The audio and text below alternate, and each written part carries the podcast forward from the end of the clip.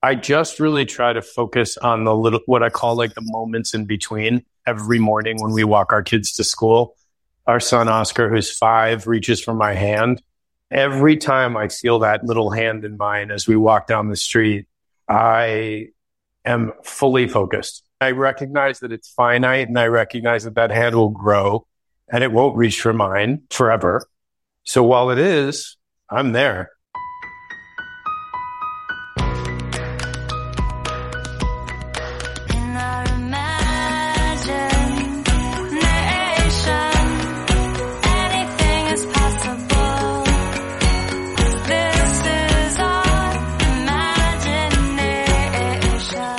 Hey guys, it's Cathy Heller. Welcome back to the Cathy Heller podcast.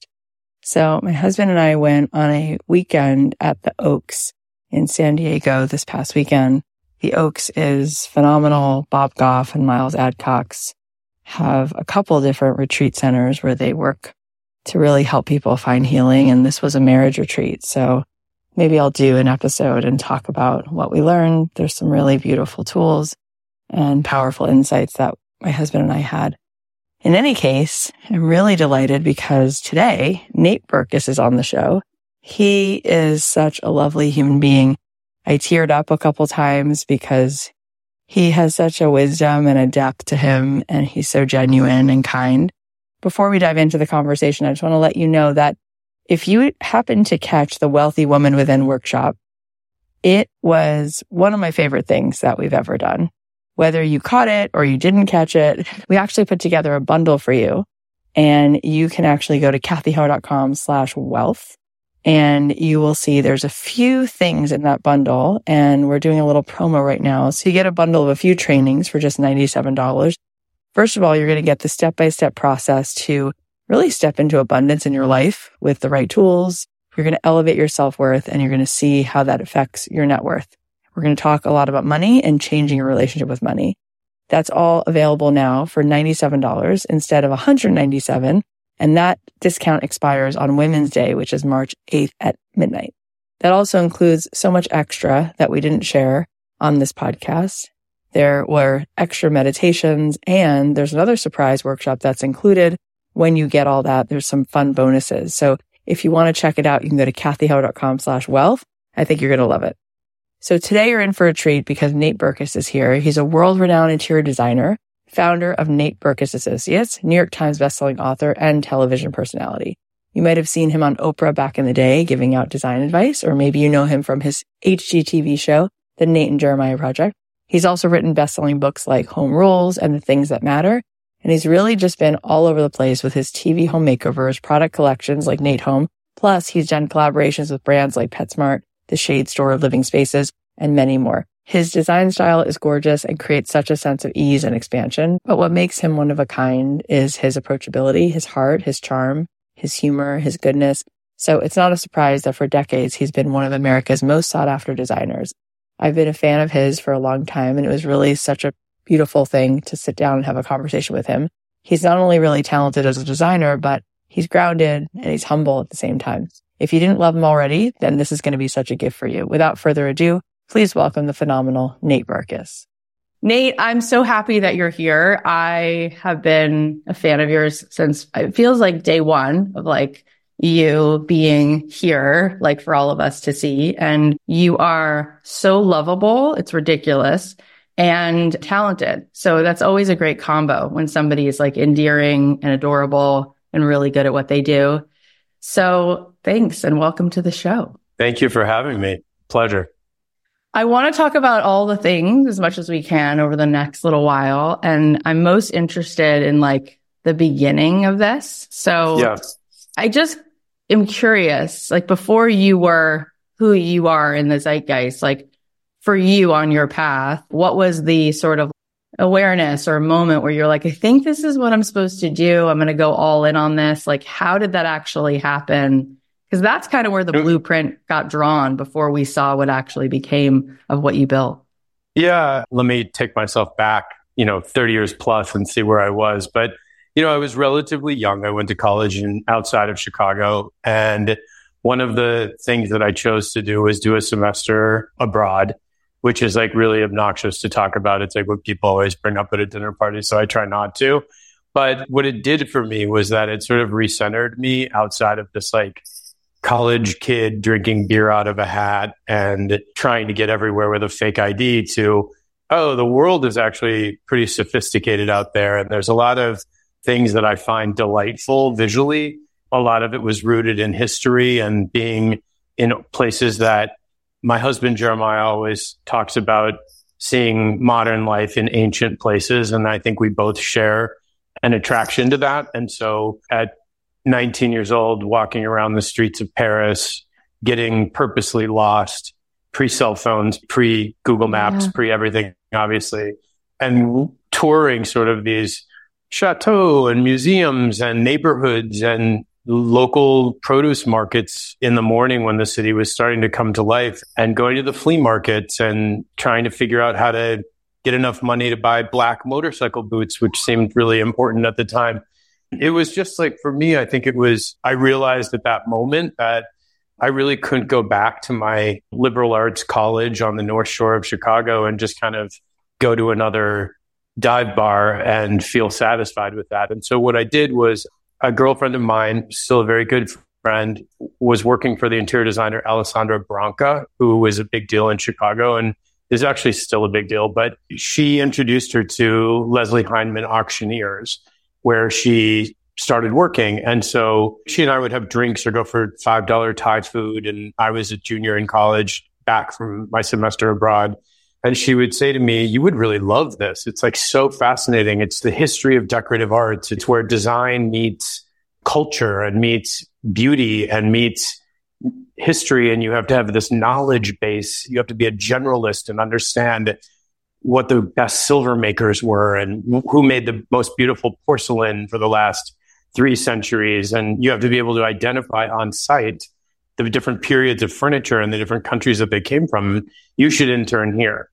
And so I went down for my interview in my little like Gucci loafers and whatever. And I got the internship.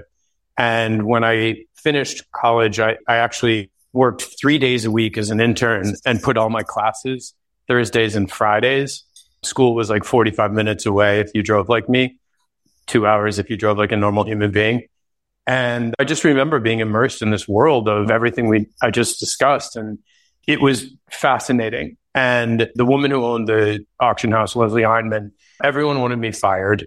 I was the assistant to Colleen Uland from Cleveland, Ohio. And Colleen would go into Leslie's office and the doors were like paper thin. And I would hear her cry, he's the worst assistant. He's like so terrible. You have to fire him. I look at his inbox and it's things from like 3 weeks ago, that letters he was supposed to type to bankers and everything. And he just doesn't do anything that he's not interested in. And so Leslie called me into her office and lit what we called one of her prison cigarettes, which were menthols, and sat me down. I used to sit on the radiator. And she said, everyone wants me to fire you, but I actually think that there's something in you. And so what I'm going to do is I'm going to make you in charge of a series of monthly auctions. And the point is you're going to sell all the junk. Because when we take a big estate, just because we want the paintings or the silver, there's sofas in there that have no real resale value. So I want you to figure out how to tell every young person in Chicago that they can buy a down sofa for $50. And you're going to be the auctioneer. I'm going to train you and you're going to have to work every Saturday, or you can quit. And those are your choices. And I said, no, I definitely want to do it. She said, well, everyone in the company is going to hate you. Most people do already, but they're going to really hate you now, because you're going to have to get the property department to help you and the marketing department to help you. You're in charge. 12 sales a year, once a month. And so I took the job and I had the best time.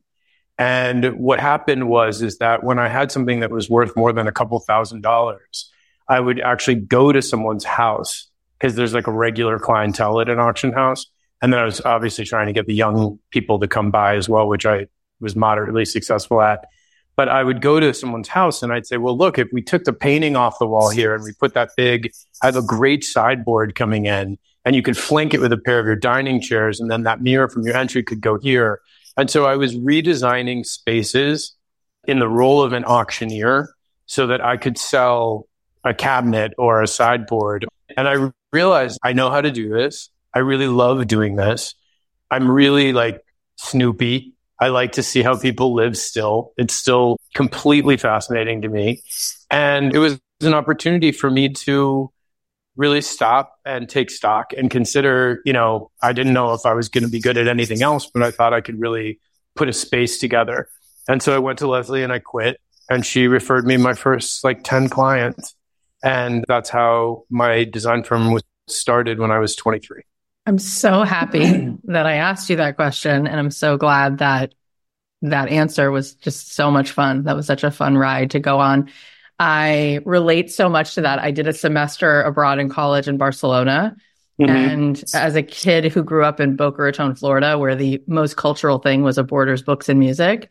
Well, there's two J's, but yeah. Yeah. Two J's, right. All the Jews know exactly. Yeah, exactly. So yeah, it's pretty good. Good for break the fast. But anyway, so I went to Barcelona and I was like, what? What is this? Yeah. This is the most beautiful thing I've ever seen is Barcelona. And then after college, I went to Jerusalem, which was supposed to be 3 weeks. And I stayed for 3 years and I walked around Jerusalem and I was like, how gorgeous is this place? How did I not know how pretty it is? How beautiful Tel Aviv is. It's so beautiful. And so I just kept staying and extending my trip because the words that you said really echo how I felt, ancient places that evoke with modern life. Oh my God, that exact combo is so mesmerizing. It's mesmerizing. And honestly, it's funny because Jeremiah coined that. And it was when we were on a boat in Venice. And we turned to the left, and on a boat on the one of the canals were 60 DHL and FedEx boxes stacked up in a boat on their way to be delivered to somebody's door. Right. And we both just looked at each other and we were like, that's it. It's a FedEx box in a boat because that's the only way you can get it there. So, you know, this is a place that from 1300 when earlier was a trade capital, and now it's still a trade capital, but it's somebody's cookies that someone's mother made that's being delivered to somebody's house on a boat in a FedEx box. Yeah, it's that zooming out and knowing your place in the history of all things and the connection to all things and where you are in that. There's so much meaning. And so I love that story. So I'm really into the story, so I don't want to go away from it. So what happened next? So you got your first handful of clients. And then what was the next? Listen, I had my first handful of clients. I had no idea what I was doing. And I still maintain this to this day, almost 30 years later. But, you know, to be a great designer is to have really good relationships and really strong sources. I knew right away that was my weakest link. When I started my business, I had a really fun, very rich client who said to me, I want to do a wall of bookshelves here, built-in bookshelves. Don't you think that's a great idea? And I said, yes. And then I thought, oh, fuck, I don't know who makes bookshelves. What? Yeah, it's a great idea, but who makes it? But, you know, you make those relationships and you maintain those relationships. And in design, the trades, the people that actually execute the concepts that you've created, you use those skills over and over again. It's almost more important than the client. So it's your job as a decent human being and a decent businessman in this world to protect those people and their interests. Usually they're not making millions of dollars doing hand-forged iron lighting or building custom millwork. Yeah. So you have to protect them. And so I knew that really early on. And once I found the people that I wanted in the world that could make what I wanted them to make, I really made it a point, and I still do, to protect them. And it's important. It's one of those things. It's basic good manners. It's why we left LA, because no one has stationery. No one writes a note. I'm like, yuck. But here, no one has stationery. No, they don't. They're like, what do you mean? How'd you get your name on this? That's so weird. Wow. But do you have an engraving plate in your basement? So that was the weakest link when I first started the firm. I was, of course, working alone. Then I hired my assistant away from the auction house, and she came to work with me, which was a super Jerry Maguire minus the fish tank, everything else was exactly the same. I was like, it'll be fine. I swear I'll be able to pay you, and you'll be able to pay your rent, I think. Here, let me write you this lovely note on my stationery, First Labs Club. But it was a beautiful moment for me. And what's interesting is that my husband has built this insane career, which I'm so proud of him for, with almost no guidance from me because he didn't want it and he didn't ask for it. But I've always maintained it's actually more fun to build than it is to maintain. Mm-hmm. It's so true. And so I used to say that to him when he would get really stressed out with his first licensing deal or his first speaking engagement or his 10th speaking engagement or his 20th licensing deal. I'd be like, you're in it, my friend. Trust me, like I have been still growing, obviously, but the maintenance is just slightly less exciting. It's so true. It's like our favorite part is in the creation. It's that expanded thought. Oh my God, we could do this. It's like being a little kid in the backyard building something versus like, okay, you know, so I see a lot of successful people. Once you build one thing, then you're like, let's just build something else. Yeah. Right. And that's, I think, why my career has been in so many different I've had my hands in so many different things, writing and television and licensing and public appearances and podcasts and everything that I've always had going on, because I just don't think that I could handle sitting behind a desk all day you know, just doing the same thing every day. It's not a vibrational match to who you are. I mean, because you've tapped into that flow state with creativity, it just doesn't want to let you go. No, right? It can't go. Now, I have a question. You mentioned in the string of things that you've been up to, television. And obviously, we all know that you had this like really big seat at the table on Oprah's couch. And you were really, you've handled it, like at least it looks like, with a tremendous ease, you know? I'm just curious for you behind the scenes of that. Like, was that surreal? I'm sure that changed your life where you could go get a bagel and then the next day, you really couldn't go get a bagel without 15 people stopping you between your house and the bagel store. So what is that experience like, having lived it? So it's much more gradual than that. Okay. It's not an instant thing. I think the thing that people who have never stepped out on stage think is that like you go out once and then all of a sudden you have like no privacy and you really can't have a bagel. And if you do, then you just feel ashamed because especially if it's not scooped, and I don't know. But I think that the truth is that that opportunity for me was obviously a tremendous opportunity. The fame part of it is like the least interesting thing for me. I've never aspired to that. That never was something that made me tick. I never wanted to be like, oh, I'm in People magazine. Like even in my late 20s when I started on Oprah, I wanted to be successful and I wanted to be strategic, but I didn't really care about being famous. And actually, if you look, I've always been sort of under the radar. There's always been like a lovely story about my house and then another lovely story that we sold that house. And then, you know, it's never really been like, even the big moments for me in life, surrogacy and having children and getting married, there was like, there's a little splash and then it kind of goes away. And so I've never been like, I would have been bad on Vanderpump Rules. Let's just say that. Okay. That never, like being famous with no privacy and no money to protect yourself and your family. Not that they have no money, but like that is not a dreamscape for me. My mother, the country club, different story. She really likes to trade on those stories. I remember once she asked me to invite her and 10 girlfriends to Oprah's Favorite Things show. And I was like, you don't need a Pontiac and they're all teachers. So you're going to have to back down. The answer is no, Mom. But the interesting thing, I think, for me with that opportunity was that somehow at 27 or ish, somehow I knew that I was there as an extension of Oprah's messaging and Oprah's brand. Mm-hmm. And that anything that I did to carve out my own name and my own brand would reflect on her and what she had built and what she had carefully curated. And I was very careful. You're making a face at me, but I was very careful at the time. With your empathy. Well, because you know what? I watched all these people try and figure out their angle and they didn't do it properly. They were really sneaky about it. They were weird. And I watched that hurt her feelings. Mm-hmm. And I thought to myself, I'm not going to be that guy. And so when I had my first opportunity to design product, obviously, the company's first question was, well, will it be on the Oprah show? Because I was on every month for 13 years. And so I went to Oprah and I said, well, I have this opportunity to design things for the home. It was with linens and things. And I'm really excited about it. And I've never done it. And it's going to be really scary for me. And they're asking me if you'll feature the collection on the show, because obviously they want to make money. And she said to me, wow, you're the first person to just come into my office and just ask me that, like straight up.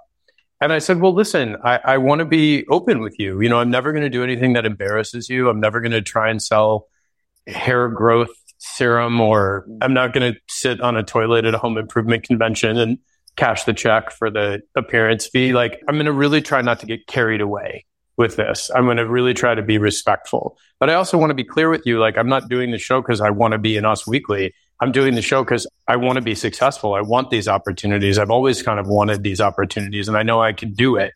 And she said, I support you. Go ahead and do it.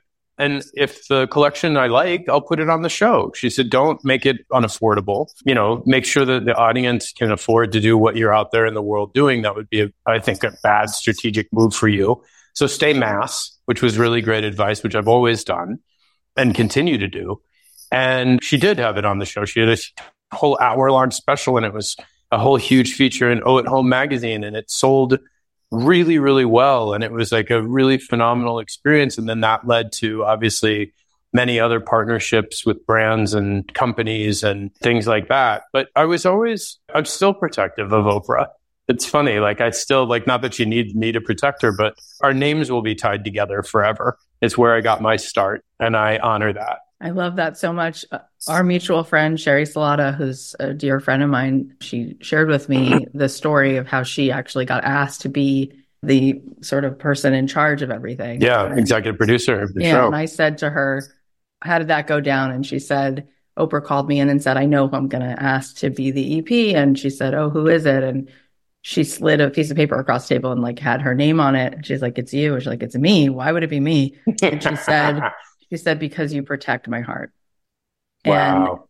And that is very reminiscent of what you just said. Yeah. With so much weight to it. Right. Yeah. And you said before, the reason you saw me, like, make that face of, it was like a face of recognizing a pattern, which is the way you spoke about protecting the people who do millwork is the same thread. Because we're all the same. And I believe that to the core of my being. You know, Sherry Salata is one of my best friends. She married Jeremiah and me. She's the best. I mean, and she was EP way after. I think I was already off the show. I had my own talk show at that point, which I hated. But she was busy. She was, like, stuck on a bridge in Sydney and couldn't help me. I was like, well, I'm out here on my own, folks, in the formaldehyde-ridden CBS headquarters here in New York City. So coming right to you. But it is universal. I think we are all the same. And I think that, you know, my biggest wish is that at the end of this ride, I'll have raised two kids that move through the world in a similar way and care enough about how someone is experiencing their interaction with them as we've tried to teach them to do. I mean, that's the most important thing to say. Yeah, I think so. Yeah. I'm just curious if you have any thoughts around who in your life, was it a grandparent, was it your parents, like, who in your life modeled that for you, that level of integrity? Ooh, wow, definitely not my parents. I love them both madly. My father passed away 7 years ago. My mother is still with us, and they're both great. My dad was one of my best friends, but he didn't have that chip, and my mom doesn't really have that chip either. I think this might be a slightly controversial thing to say, but I find it honest. It's easy to start exploring that stuff when you're coming from a place of abundance and the bills are paid. And you're not stressed out about making the rent, and you're not stressed out about getting food on the table. And I know that there's a lot of people out there in the world who don't have that luxury. I was able to start that exploration in my 20s about what kind of person I wanted to be and who I was around. And that continues still to this day. But I had the luxury of coming from a place of abundance. I was on TV. I had a successful design firm. You know, so I'm not sure. I don't think it was handed down to me from my parents or my grandparents or anything like that. By the way, they're not monsters. They were lovely, faulted people like everybody else in the world. But it was a journey that I had to come on. I think maybe coming out as gay was probably the first inkling that I had that maybe I needed to take some time, go inward and do some digging, do some evaluation of how I wanted to move through the world. That's a very pivotal time for anyone. And it was most definitely a really pivotal time for me. I was 18, 19 years old. And I think that probably brought me to my knees in a symbolic kind of way. And does a real, you have to do a real deep dive personality wise and sort of character wise to come out of that okay. Yeah, that makes a lot of sense. And it's relatively young to have had the not only real self-awareness, but the courage to know what you know and let people know what you know. That's relatively young. And being that you mentioned Sherry, and she's our mutual friend, she's also a person who very much is a seeker. And I mentioned to you before we started officially recording that I might ask you this, like what for you has been, whether it's a practice, a book, a meditation, a place, is there something in your life that you kind of go back to the well to ground your sense of centeredness? You know, the older I've gotten and as life continues, for me, it's, I don't meditate. I don't do yoga. I don't read a lot of sort of self-help books or listen to a lot of self-help kind of podcasts or anything. I just really try to focus on the little, what I call like the moments in between, mm-hmm. those moments, those small moments. I guess the best example that I can give you is that every morning when we walk our kids to school, our son, Oscar, who's 5, reaches for my hand. And I always, it makes me like choke up too, but it's an interesting thing because there is a form of like sort of meditation in terms of like focusing on exactly what's happening at that given moment. And every time I feel that little hand in mine as we walk down the street, I am fully focused. Now you're crying. But I mean, you know, it's a thing. And I recognize that it's finite, and I recognize that that hand will grow and it won't reach for mine forever. So while it is, I'm there. I think that is so powerful. And I love that as the name of a book or a podcast or a whole way of life, just this like the moments in between. And not only is it like, it's so obvious, like as you say it, how important all of that is. But on this show and on any show, it's always about the big moments and the crescendos when really everything is not actually about that at all. No, it's not. It's all about the little moments in between. And I feel like one of the blessings for you that I'm just sort of extrapolating is, I think it was Jim Carrey who said, I wish everybody could be rich and famous to find out that the money and the rich and the fame, it's nothing, right? So I think one of the blessings that you were willing to receive, not everybody does, but there's something maybe, like you said, that journey you took home to yourself at 18, 19, to know yourself.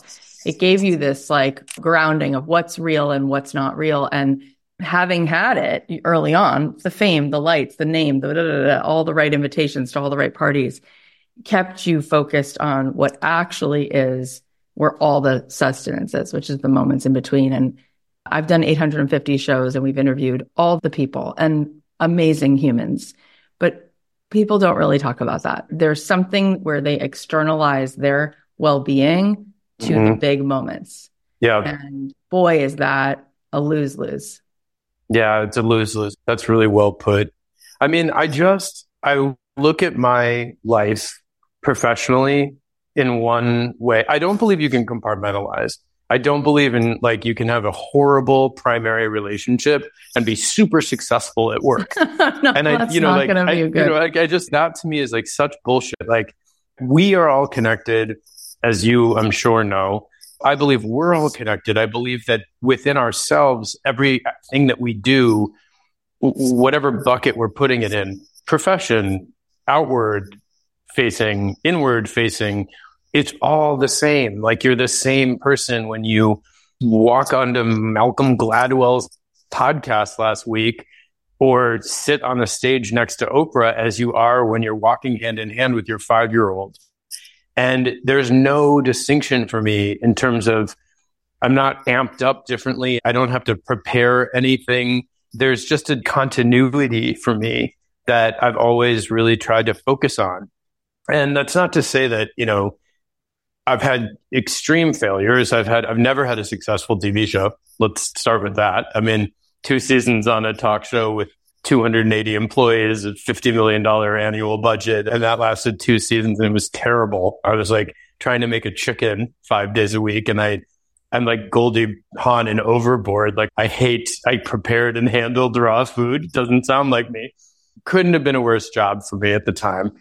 And the shows I've done with Jeremiah and competition shows, ABC, CBS, NBC, like you name it. But, you know, who cares?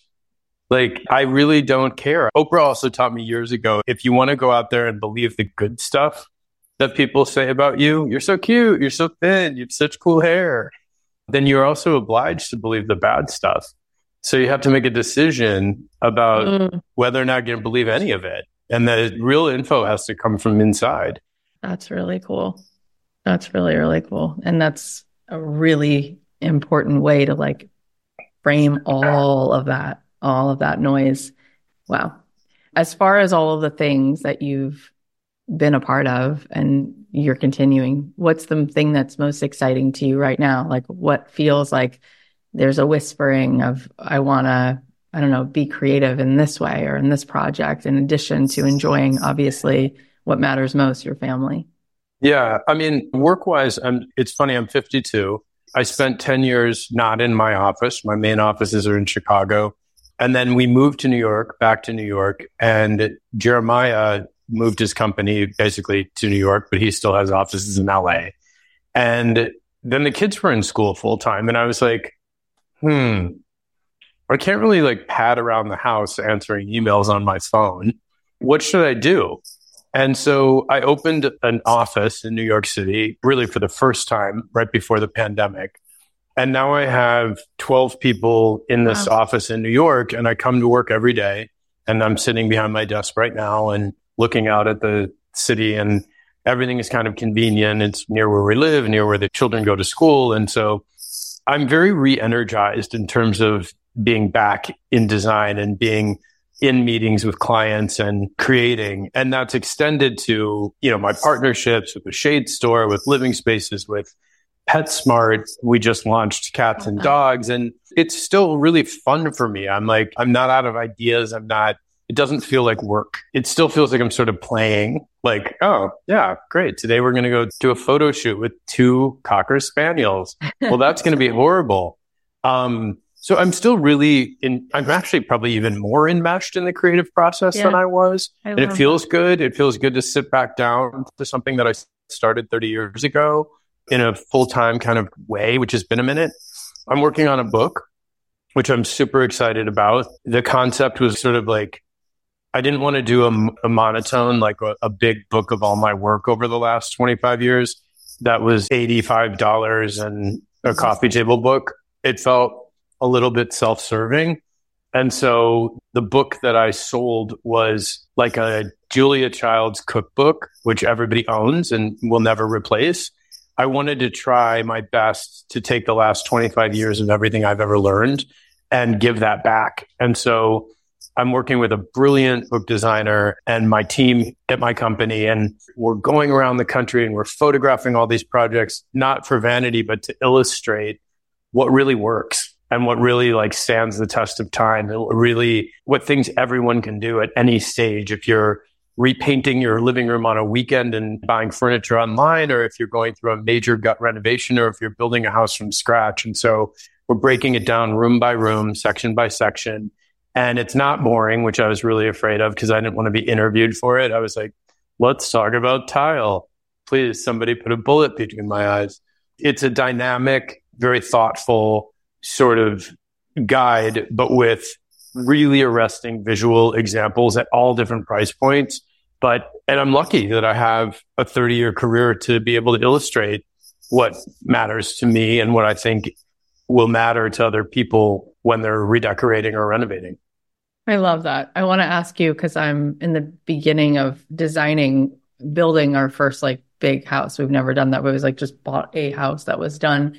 And my designer said, okay, well, just start making a Pinterest board and we'll figure out what your aesthetic is. And I was like, this is legit so hard. And then you feel like this commitment level is like 100 out of 10 because I have to look at that backslash. And for someone like me, and I feel like a lot of the times my audience seems to have similar pain points that I do.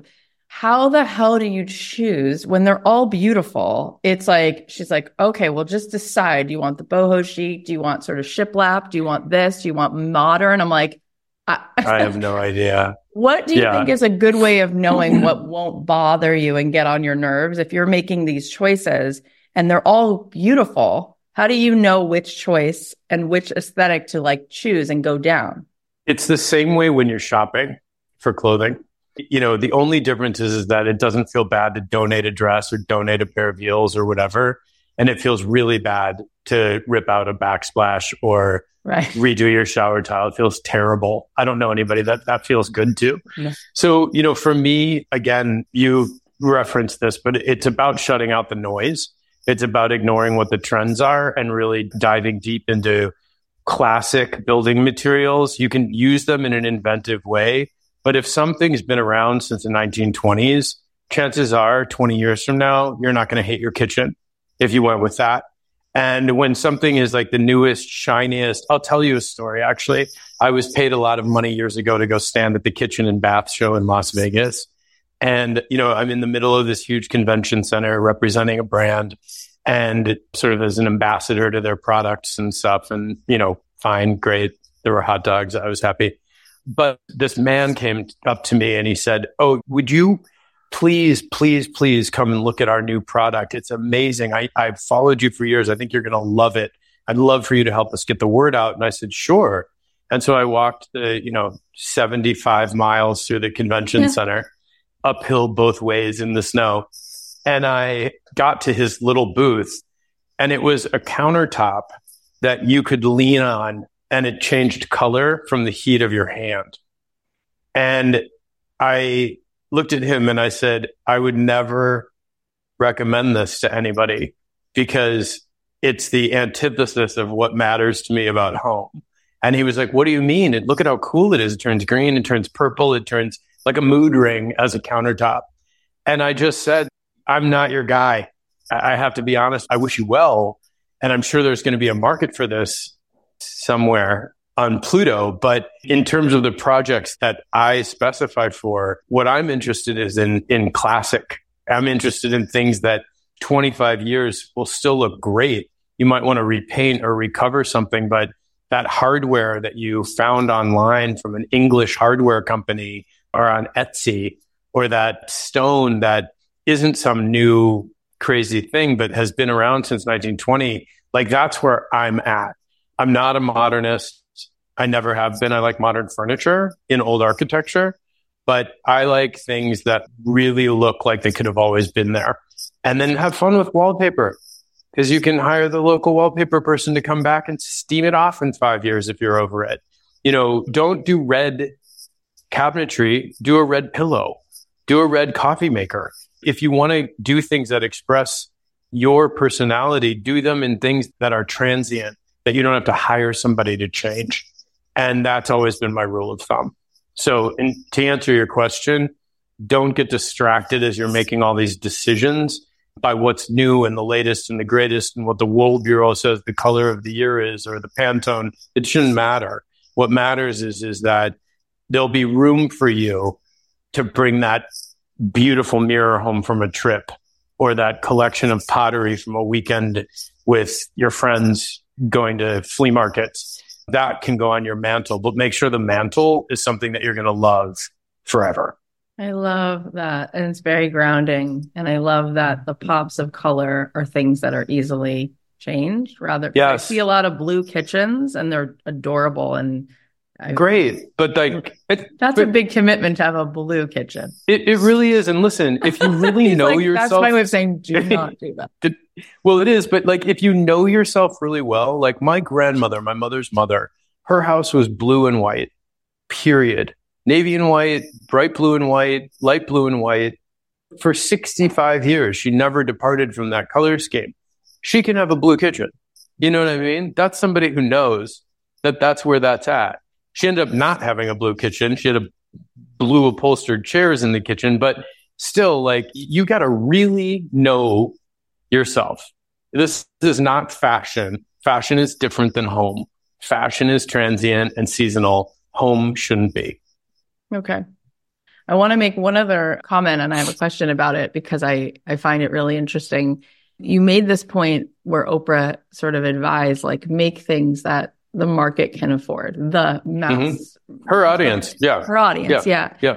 And I feel like I've been, you know, living in Los Angeles for 20 years, I feel like I've been indoctrinated into like spending $350 on jeans or like things that are more expensive or just obviously better. And that's what you work towards. And yet there is so much beauty in the things that you've created. And we just bought these like outdoor patio chairs. We just happened to buy them from Living Spaces. And someone was like, oh my God, those are so gorgeous. Where did you get them? You know, who custom built them for you? Like, I got them from Living Spaces. She's like, what? Like, they're amazing. I'm like, I know. And they're there. They were great. So what do you think about that? Like, what's your comment on, is it a racket? You know, that people think that spending more gets you more. Are there certain pieces where you would go that extra mile? Or do you feel like there is a lot to be said for things that are more affordable? What do you think about that whole thing? Here's what I think. I think that if you're going to create things that are affordable, it's your responsibility to know the finest quality so you know exactly why they're being priced the way that they are. Because anybody anywhere in the world can make anything now. Right. And they can do it at any price. It's Tom Friedman. It's the global economy. It's Malcolm. It's, you know, we have access to everything. And hence the enthusiasm of the homeowner or renter creating their nest, because they, at their fingertips, they can have hand-painted lampshades from India, or they can have outdoor furniture from Living Spaces. There's a reason why it's priced as what it is. And that reason is that you should still be able to live well with things that you can afford. But the upper echelons of design and manufacturing knows no upper limits. There's a huge difference between a mirrored chest of drawers from 1940 Italy than a mirrored chest of drawers that you would see on the floor at a mass retailer. It's different quality mirror. It's hand done. It's the hardware, the way that it's put together.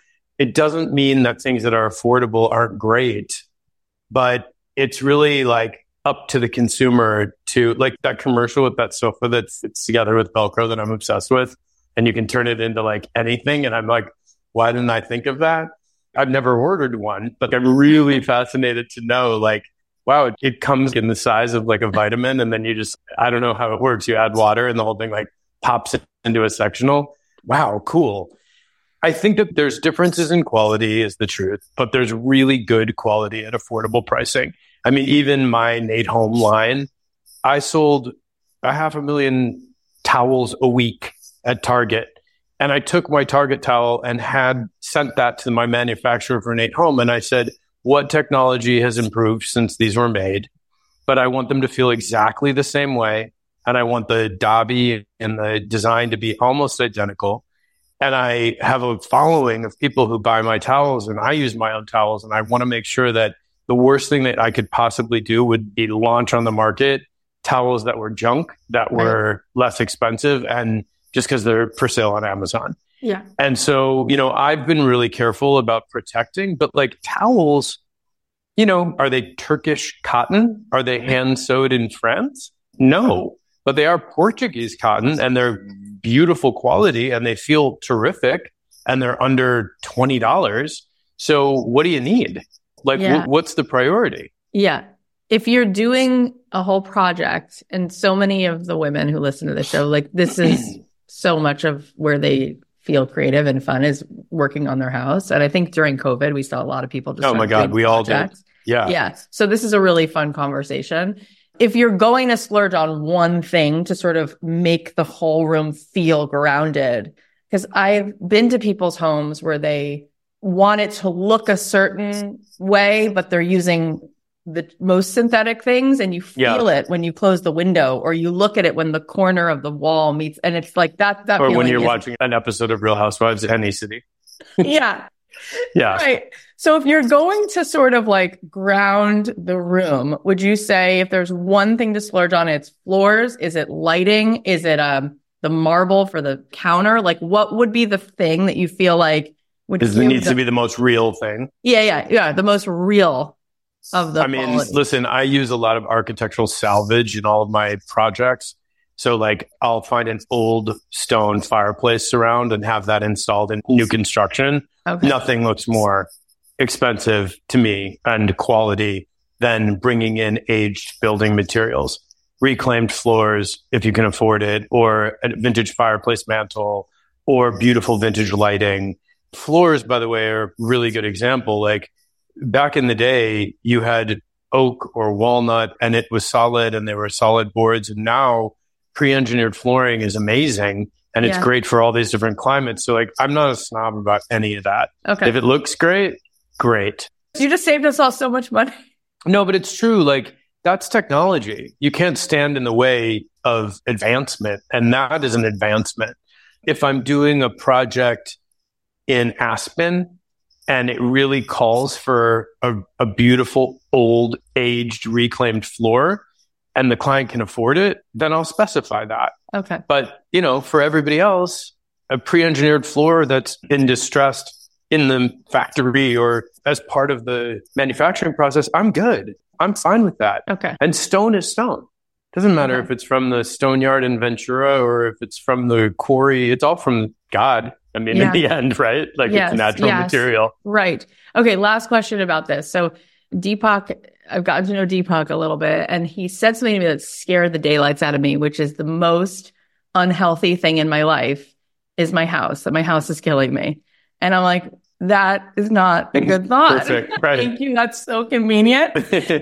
So he was like, you know, it's the paint, it's the air, your air quality in your house is so much worse than what's outside, even in LA. Your desk, your clothes, like your house is slowly killing you. That scared me. But at the same time, I try not to be like really pretentious about like everything has to, because it's like at the end of the day, my grandmother grew up coming from Ukraine, living in a tenement with tuberculosis. She survived eating schmaltz. Like, I don't know how, and she lived to 96. Like, I don't know how much of this, but if you had to say similarly, if I had to pick one thing to be organic about in my house, like what's going to do the heavy lifting for me to save me from dying from sitting at home? Wow. Okay. Thanks, Deepak.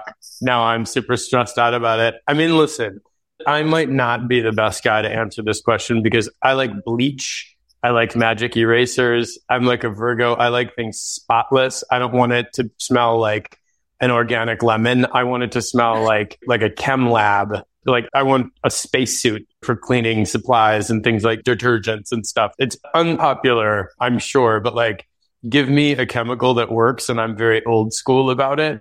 You know, for me, honestly, it's really food related. It's like Michael Pollan, The Omnivore's Dilemma. Like, I wouldn't worry about your sideboard in your dining room as much as I would worry about what you're serving to your family. I do care about that. I do pay attention, but then I'll be at In-N-Out Burger. I don't know. I'm the wrong guy for this. I really am. But actually that really calms me down because you know 5 or 6 or 1,000 more things about it than I do. And like, literally a week after he told me that, I had this gorgeous sideboard delivered and it smelled like like a different place. Yeah. And I was like, so I came back and they took it and my husband was like, but you really liked it. And I was like, I can't, it's killing me just looking at it. Yeah, no, listen, he's probably right. But again, you know, my mom like smoked cigarettes and drank Tab. I'm 5'8". That's probably like the worst thing that came out of that whole experience, but I'm okay.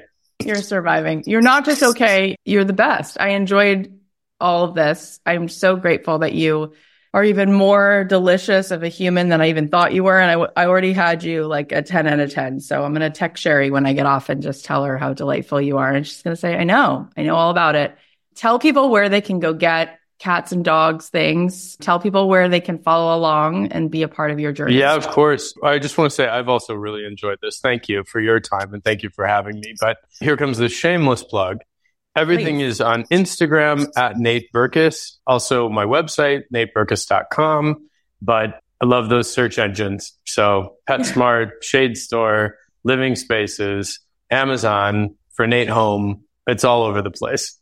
I love it. I love that you allowed me to like have this deep dive with you because I really think everything goes back to people want to buy from people who they truly like. And you, that's your best super skill, because you're very likable, because you're present and honest and say nice, cool, inspiring things that you actually mean. So this was just delightful. So thank you. Thanks. It was a good energy exchange.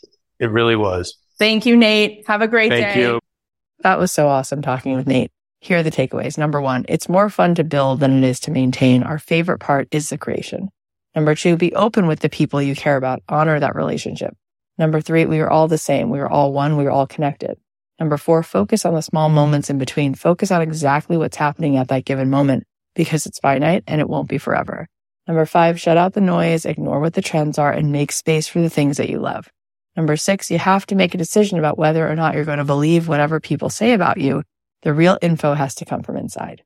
All right, now I want to celebrate the amazing alumni from our podcast program. Here's to Andrea Buchanan and her The Connected Women podcast, Erica Kelly's podcast, LMAO, Laughing My Age Off, Jennifer Arellano's podcast, Guarding the Wellspring, and Lindsay Campin's podcast, Design the Life You Love with Linz. It's just so awesome to see all these women doing such good work, creating amazing podcasts. We're going to put the links to their shows in the show notes, so go check it out and support them. And I just want to say thank you for being here and listening every single time that we're together. I am so grateful that you're here, that you're listening to the show. And there's so many great episodes coming up. Emily Fletcher, Jamie Kern Lima. Go ahead and follow us on Apple Podcasts or on Spotify. And if you love the show, it'd be so cool if you left us a review. And if you shared the show with one person, if you can think of someone who'd appreciate this conversation, text them the link to the show or post about it on your Instagram. And finally, if you want to dive in to my abundance work and you want to get some of these trainings and you want to sit back and get some popcorn or a glass of kombucha and sit and enjoy and start to feel your heart swell and start to hear the ahas go off in your mind, you might want to grab this bundle. You can go to cathyheller.com/wealth. I think you will truly love it. And I want you to DM me once you start watching it and let me know how much this might just be changing your life. Go to cathyheller.com/wealth. The discount is good until March 8th. I love you so much. You guys are the best. I'll leave you with a song of mine. Have an amazing week. We should get away. Make today a holiday. Steal a little time. Stay in bed or go outside. Don't matter what we do. As long as I'm with you, you know. My favorite point of view is when you're standing here. You make me happy. Ba-ba-ba-dum. So happy. You make me happy, happy. Ba-ba-ba-dum. So happy. So happy. Let's walk in the rain. Kiss under the overhang. Share an ice cream cone. Share some secrets no one knows. Don't matter where we are, as long as you're not far from me. You're my favorite guiding star. That's why